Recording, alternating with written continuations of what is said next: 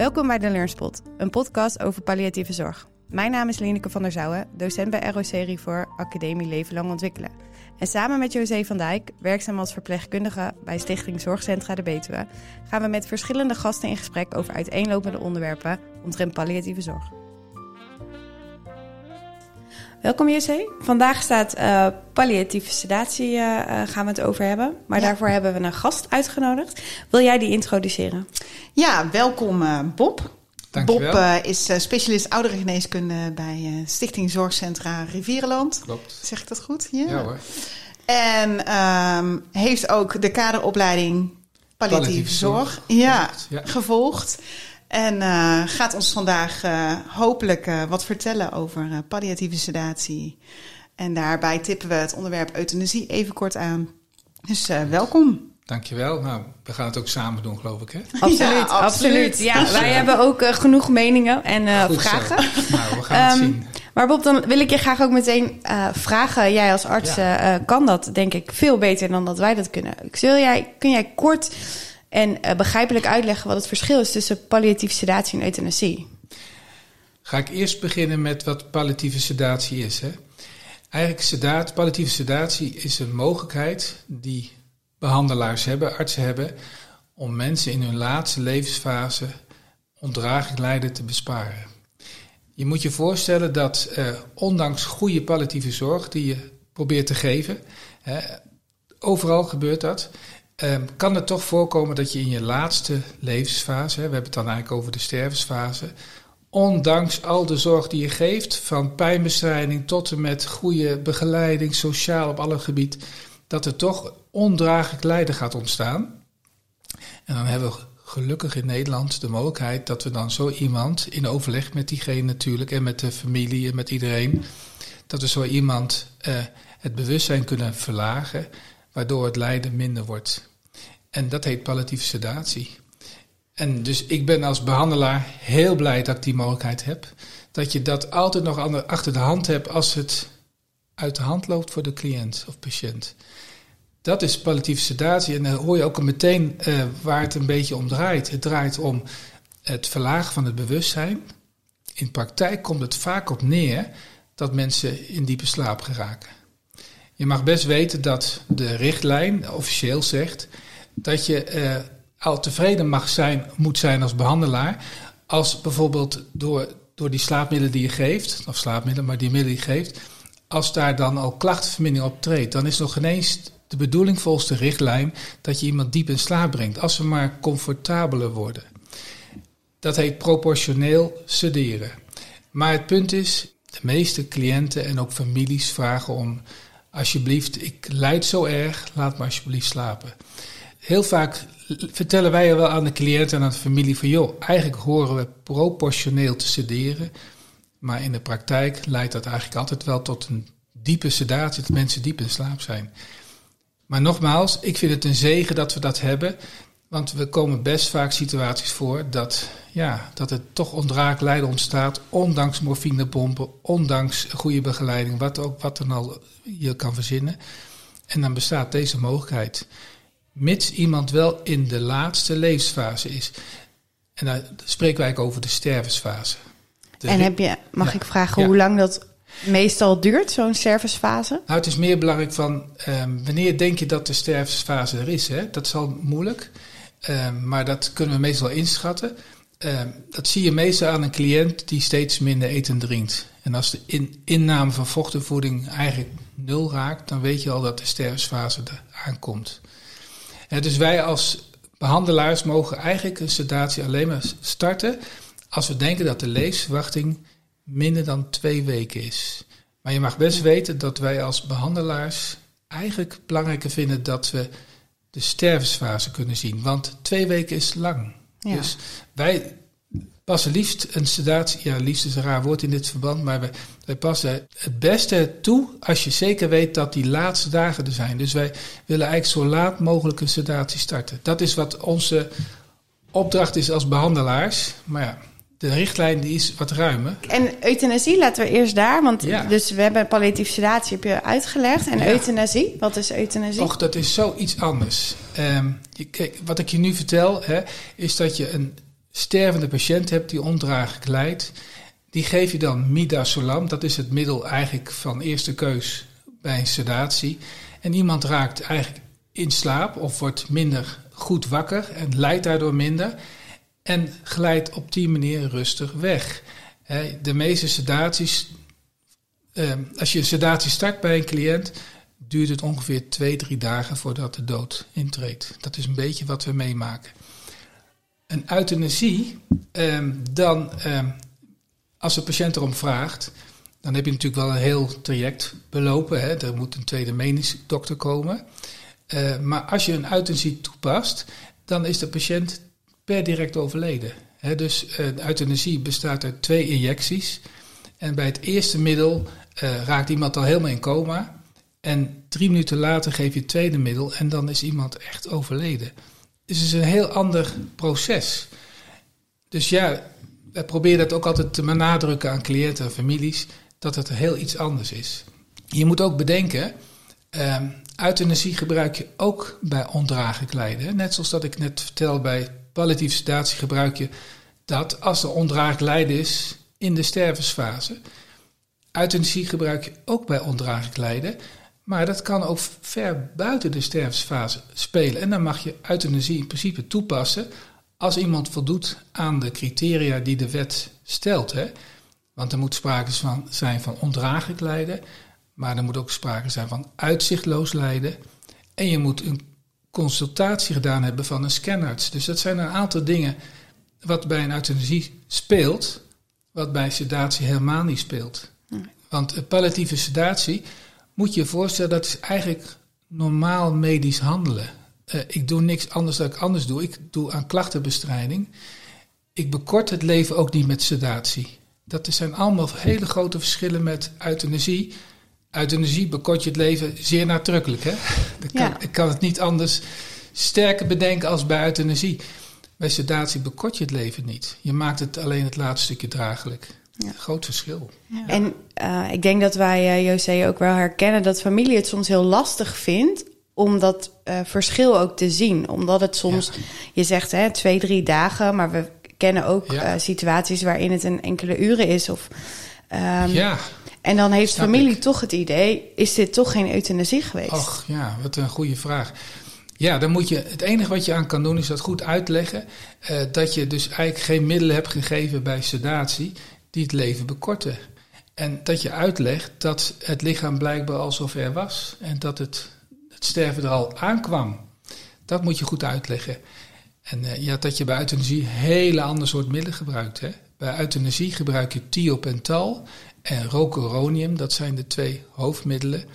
Nou, bij sedatie gebruiken dat soort middelen helemaal niet. Hè. Wij gebruiken eigen bij sedatie midazolam en nosinam. Dat zijn op dit moment onze middelen waar we ja, helemaal op, op dragen. Want Kun je ook nog uitleggen wat midazolam is? Wat voor middel, wat doet het? Ja, nou eigenlijk eh, kennen jullie dat misschien allemaal stiekem wel. Midazolam is een uh, kortwerkend uh, slaapmiddel. Het werkt eigenlijk maar 2, 3 uur.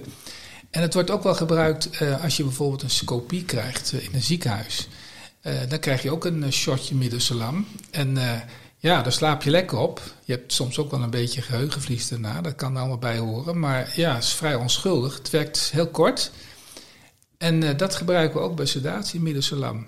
Als je een sedatie start, geef je het dus wel op vaste tijden. Want ik vertel al, midazolam werkt niet zo lang, maar een uur of drie, vier.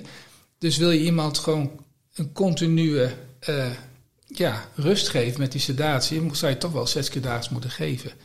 Dus dat doen we ook uh, trouw. Uh, en je ziet de laatste tijd dat uh, nosinande steeds eerder bijgegeven wordt. Want ja, ik dacht dat je ging, ging zeggen ook van. Want dat moet je wel, jullie wel bekennen. sedatie is een zegen. Hè, daar begon ik het al mee. Maar niet altijd. En dat, dat zal ik je toelichten waarom met al onze trouwe inzet zetten we zo'n sedatie in. Uh, maar we maken soms mee dat mensen uh, toch moeilijk in slaap gaan. Uh, omdat ze bijvoorbeeld al heel veel van dat soort middelen als midazolam gebruiken. Dus als je dan midazolam gaat geven aan die mensen, ja, dan zijn ze er een beetje ongevoelig voor geworden. En ja, dan zet je een pompje in, maar iemand is na een uur nog wakker. En na drie uur nog. Ja, dat was nou niet de bedoeling. Dus ehm, dat komen we wel eens tegen in de praktijk. Daar hebben we nu gelukkig dan Nocinan bij. En dat is echt een gouden middel voor mensen die een beetje ongevoelig zijn voor de midazolam. Dus ja, we hebben gelukkig daarvan geleerd. Maar wat ik je zeg, soms loopt een sedatie niet helemaal zoals we willen. En dat moet je ook wel tegen familie eerlijk zeggen. Je moet zeggen van nou, uh, we zijn geen, uh, wij als huisartsen zijn geen anesthesisten. Hè? Want wij passen eigenlijk een soort uh, slaap toe, net zoals in een ziekenhuis wat de anesthesisten doen. Maar ja, wij zijn huisartsen. Dus soms lukt het niet altijd goed. En daar moet je de, helaas de cliënt en familie op voorbereiden. En wanneer lukt het, wanneer zeg je, oh dit lukt niet goed? Want wat is de verwachting als je begint met palliatieve sedatie? Wanneer valt dan iemand in slaap? Nou, als iemand de eerste injectie krijgt, een midazolam, zijn de meeste mensen, vooral als het lichaam al heel zwak is, zijn ze binnen een kwartier helemaal in slaap. En dan is het de bedoeling dat je dat dan een beetje zo houdt. Hè? Ja. Als je, kijk, ik heb uitgelegd dat je eigenlijk proportioneel moet sederen. Hè? Dus eigenlijk net zoveel geven totdat de klachten een beetje onder controle zijn. Dat zou kunnen betekenen dat iemand ook nog af en toe wel wakker is. Maar in praktijk vragen veel patiënten en familie nadrukkelijk op dat ze echt in slaap blijven. Nou, dan moeten we daar, daar doen we ons best voor. Maar we zien vaak na de eerste injectie dat het al goed gaat. En dan houden, we houden ze ook een beetje in slaap. Maar het kan soms wel zijn dat ze dan heel even hun ogen open doen. Maar dat hoeft niet erg te zijn. Dat leggen we dan familie ook uit. Het ligt eraan hoe ze dan wakker worden. Kijk, als ze eventjes jullie even herkenning hebben naar de familie toe, dat is alleen maar mooi, dan is het niet zo erg. Maar als ze anders wakker worden met heel veel onrust, ja, dan is dat niet prettig. En dat zijn sedaties die niet goed verlopen. Maar ja, dan moet vaak wel heel snel de midazolam aangepast worden. Maar niet altijd hebben we het in de hand. Dus dat moet je ook weten als hulpverlener. Dat sedatie is een zegen, maar het loopt niet altijd zoals we willen. Nee. En waar moeten wij dan op letten als verpleegkundige en verzorgende? Ja, op heel veel. Um, ten eerste, jullie als verzorgende um, zijn zo belangrijk um, in het proces tot de sedatie toe. Want,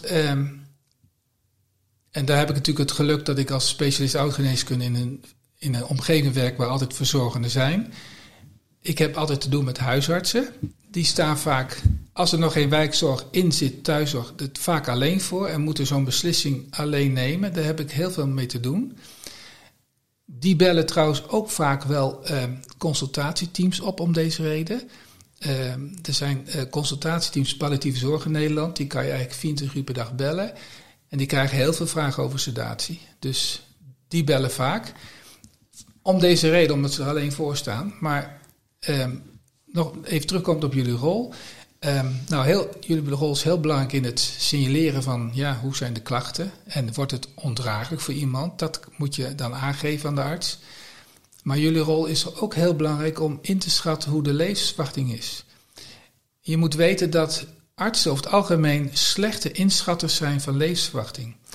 Uh, artsen die kijken altijd veel te rooskleurig. Die denken, oh, die heeft nog wel een paar weken. Terwijl eigenlijk verpleging donders goed voelt van nee, dat is helemaal geen weken, dit is nog dagen.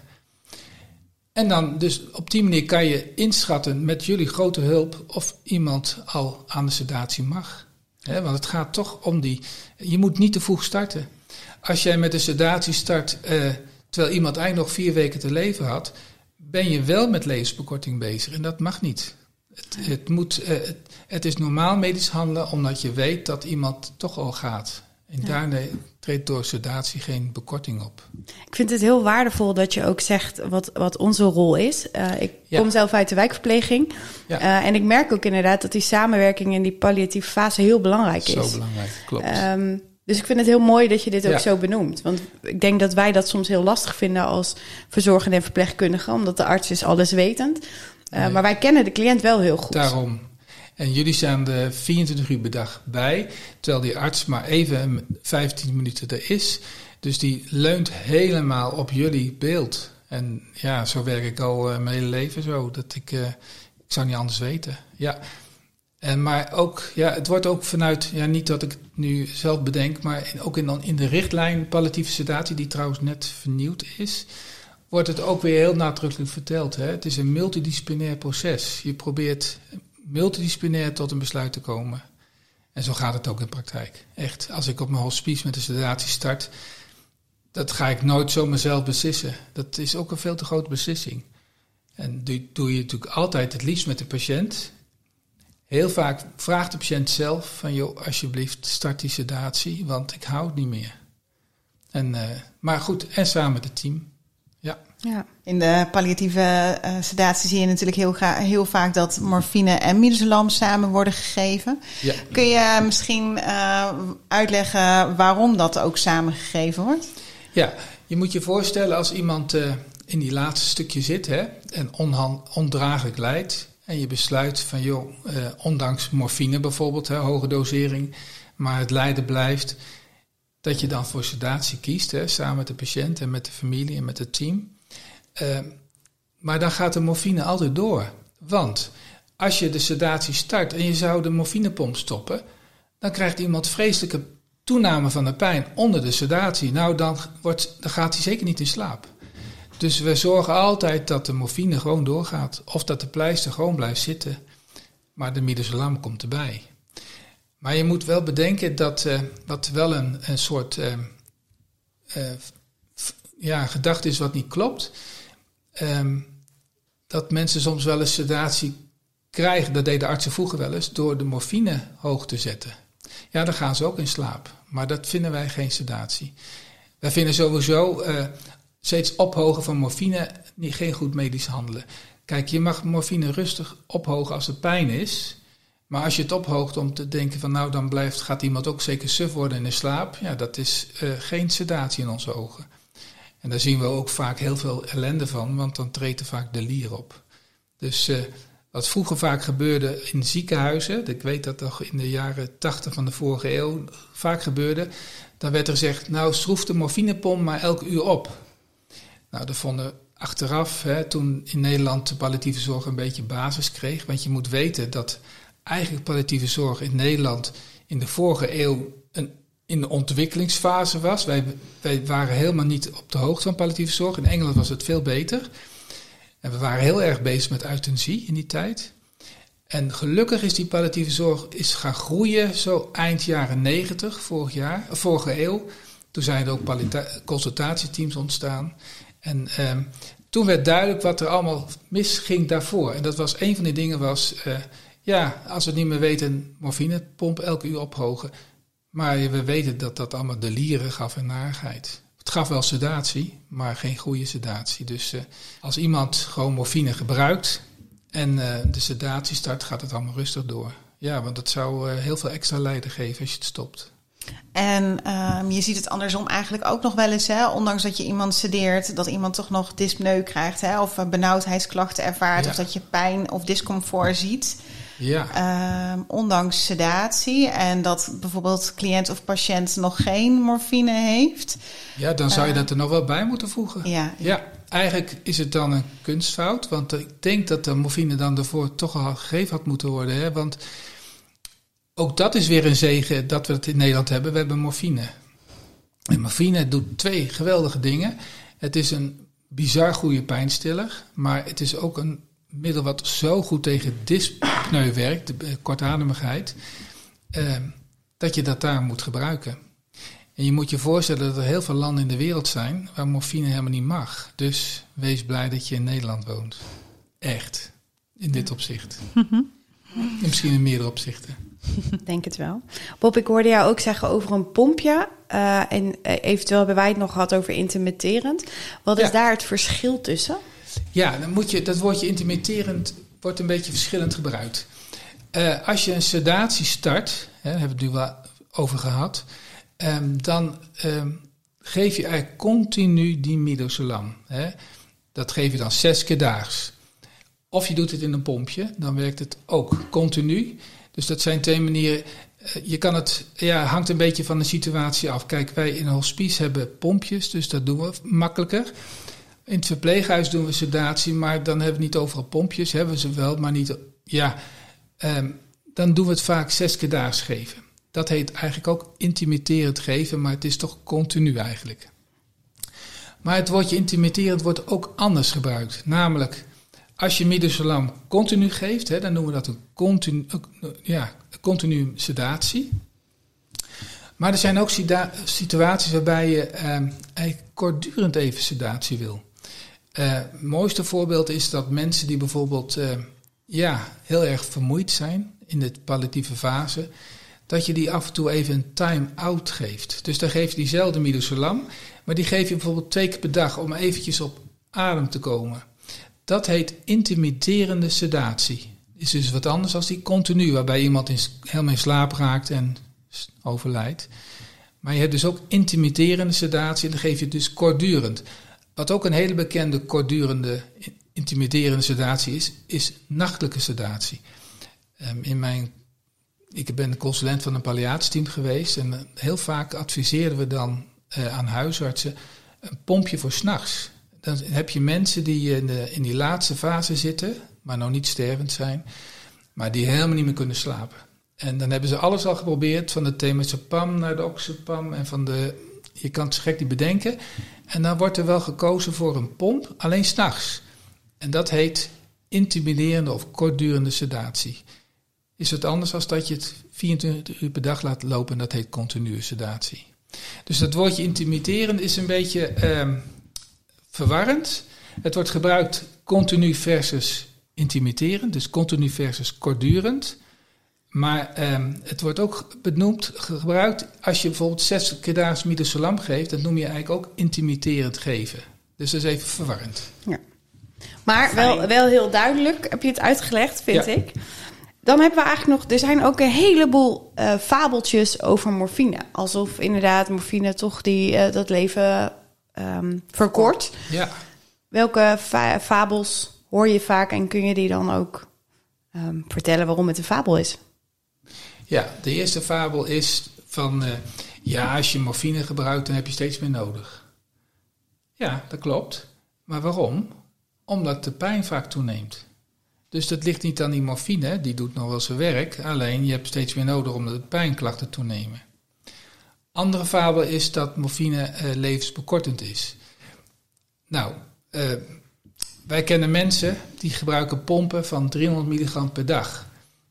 Dus echt, ze zijn nog steeds in leven. Dus uh, ik denk dat morfine wel levensbekortend is als je echt mega dosering aan iemand geeft. Hè? Ook vaak in één keer. Als je iemand ineens 1000 milligram morfine geeft, ja, dan, is het dan gaat het leven direct over. Maar als je morfine opbouwt, zoals wij dat gewend zijn in Nederland, we gaan nooit in, in, in topdosering meteen starten. Want we moeten het even op die pijnladder hebben ook. Dat is ook een opbouwschema, zoals met morfine ook. Dus ja, als je morfine op een manier gebruikt zoals we dat moeten in de geneeskunde, en dan is het opbouwend, is het niet levensbekortend. Nee. Dat zijn de belangrijkste fabels, denk ik. Uh, nu wordt er ook wel uh, terughoudend. Hè? Ik, ik, ik weet niet zo goed hoe ik dat kan, het beste kan benoemen. Uh, maar sommige zorgmedewerkers vinden het best wel een stap, hè, een drempel over om morfine of midazolam te geven wanneer het op zo nodig staat. Hè. Dus dan, dan is het eigenlijk nog niet op vast voorschrift, maar mag het wel al toegediend worden op het moment dat de cliënt hè, het nodig zou kunnen hebben. Kun je iets tegen hen zeggen uh, om bijvoorbeeld die drempel lager te maken? Ondanks dat we net inderdaad de feiten, fabels hè, met elkaar hebben doorgenomen. Nou, dus in feite dat eh, morfine niet levensbekortend is. Eh, dus dat is heel belangrijk om mee te geven aan, aan, onze collega's. Maar ik begrijp heus wel die angst. Want hoe vaak treedt het niet op dat je dan morfine hebt gegeven en een uur later overlijdt iemand? Nou, dan denkt iedereen, oh, dat komt toch door de morfine. Maar dan moet je proberen uit te leggen dat het lichaam eigenlijk al aan het sterven is. Dus dat komt niet door, door jouw morfine, maar het lichaam stopt. En het, dat is een belangrijke uitleg, denk ik. Dat, dat hopelijk weerhoudt mensen dat dan om het niet te geven. Maar ik heb wel heel veel begrip voor mensen die dat moeilijk vinden van wanneer is nou uh, het moment aangekomen dat je het moet geven. Dat is, ja, dat is ik kan me voorstellen dat iedereen dat heel uh, individueel uh, inschat. Dus ja, daarom denk ik dat uh, als je ziet dat mensen het moeilijk vinden, dan ben ik altijd voor om toch dan naar vaste hoeveelheden, wat vaste momenten bedacht te gaan. Als je ziet dat dat ingewikkeld is voor hulpverleners, dan ga ik er wel vaak over, zet het dan op twee keer daags op vast. Dan heb je die zorgen niet bij de hulpverleners. Maar ja, goede uitleg is het belangrijkste, denk ik. Ja. En ik denk ook inderdaad, vooral in de nachtdienst, uh, als je natuurlijk alleen staat en je moet die beslissing alleen nemen, ja. Uh, maakt dat die drempel. Maar mooi dat je zegt dat je het ook gewoon bespreekbaar kan maken. Uh, ook met de arts om te kijken, moet het dan niet op vaste momenten? Want ik vind het lastig om dat alleen te beslissen in zo'n nachtdienst. Snap ik. En dan ga je ook niemand uit bed bellen om te vragen, joh, wat zou jij doen? Klopt. Ja, natuurlijk het mooiste is dat je een collega vraagt even, hè, van goh, zie ik het nou goed? Is het nou nodig of niet? Dat zou het mooiste zijn. Maar ja, ik snap, als je er alleen voor staat in de nacht of in de thuissituatie, dan uh, is dat lastiger. Ja. ja. Als laatste onderwerp wil ik het eigenlijk nog even hebben over de pijnladder. Die uh, gaf je net al aan. Wat is de pijnladder? Ja, nou het mooie is, uh, de Wereldgezondheidsorganisatie heeft jaren terug dat al bedacht. En de gedachte is dat je eigenlijk, als je pijn bestrijdt, um, dat je beetje rustig moet beginnen. Niet meteen met de zware pijnstillers meteen op mensen afvuren. dus eigenlijk, eh, onafhankelijk de patiënt, of iemand een zware kankerpatiënt is, of dat het de gewone pijn is bij spierpijn of zo, beginnen we altijd met paracetamol. Nou, daar kan je dan uh, vier tot maximaal twee geven, vier keer 2. Soms komt er een andere pijnstiller bij. In de eerste stap, dat, is, uh, dat zijn zogenaamde NSAID's.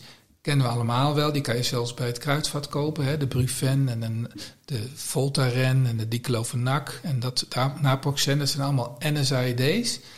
Zijn nog in onze ogen de milde pijnstillers. Hoewel mild ook wel weer met een korreltje zout genomen moet worden, want een NSAID is eigenlijk niet een onschuldige pijnstiller. Je kan je ook wel afvragen of je dat zomaar vrij moet geven in, de, in het kruidvat. Want uh, bij mensen die bijvoorbeeld nierfunctiestoornis hebben, geeft dat verslechtering van nierfunctie met zo'n NSAID. En mensen met zwakke maag kunnen daar ineens maagsfeer van krijgen. Dus onschuldig is dit ook niet helemaal. Maar goed, uh, vergelijken met, vergeleken met de andere pijnstillers die we nog hebben, zijn het nog wel uh, milde pijnstillers. Ja, dan is de tweede stap dat je erbij voegt een zwak opiaat. Uh, morfine, nou, morfine is geen zwak opiaat, codeïne in dit geval. Dus je combineert de tabletjes uit de eerste stap, hè, paracetamol en, en Brufen bijvoorbeeld, hè, samen met codeïne. Maar je mag weten dat wij eigenlijk in de palliatieve zorg codeïne niet voor kiezen. Wij vinden die zwakwerkende uh, opiaten zoals codeïne, vinden we eigenlijk ondingen.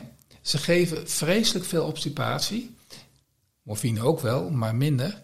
Maar bovendien uh, missen een aantal mensen uh, missen het enzym om codeïne goed om te zetten. Dus het is ook ja, uh, onzeker wat het doet. Dus we hebben eigenlijk besloten in de palliatieve zorg om die stap 2 eruit te halen.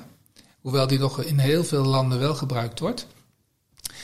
En wij doen meteen stap 3. Dus van 1 gaan we meteen naar stap 3. En dan gaan we morfine bijvoegen. Of fentanyl bijvoegen of hydromorfon. Uh, eigenlijk is het zo, uh, we hebben gelukkig de keuze uit meerdere opiaten. En uh, oxycodon is ook een bekende. Wel verslavingsgevoelig, hè? weet je misschien vanuit Amerika. Misschien meer verslavingsgevoelig als de andere opiaten, maar goed. Um, dat is stap drie. En die stap drie kunnen we nog intensiveren door bijvoorbeeld op een gegeven moment te switchen van opiaat. Want dat wou ik je nog jullie meegeven. Ook dat is een zegen. Um, het, het, is namelijk een belangrijk fenomeen dat als je bij de ene opiaat het niet meer zo goed werkt, kan je gewoon rustig eens een ander proberen. En dat heet opioïdrotatie. En dat is fijn dat dat bestaat. Want ja, je zou bijna denken, goh, uh, de, de, de fentanylpleister werkt niet meer. Nou, dan zal de rest ook wel niet werken. Nee, dan kan juist weer een ander heel goed werken. En dat fenomeen hebben ze ontdekt en dat heet opioïdrotatie. Dus dat passen we ook vaak toe. En uh, uiteindelijk kunnen we het ook nog spuiten en dat werkt het nog wat sterker. Dus dat is een beetje de gedachte achter de pijnladder. Je moet ook bedenken dat de pijnladder bedacht is voor één type pijn, namelijk nociceptieve pijn. Dat is pijn die ontstaat in de weefsels. Uh, Ander soort pijn is neuropathische pijn. Dat is pijn die ontstaat in de zenuwbanen. die behandelen we vaak met andere pijnstillers. Dat, nou, pijnstillers is niet het goede woord. Met middelen tegen, die de pijn verminderen. Maar het zijn eigenlijk geen pijnstillers. Het zijn vaak antidepressiva die toevallig werken op die zenuwbanen of antiepileptica. Dus die terug, eigenlijk die, die pijnladder is echt bedoeld voor nociceptieve pijn. Ja.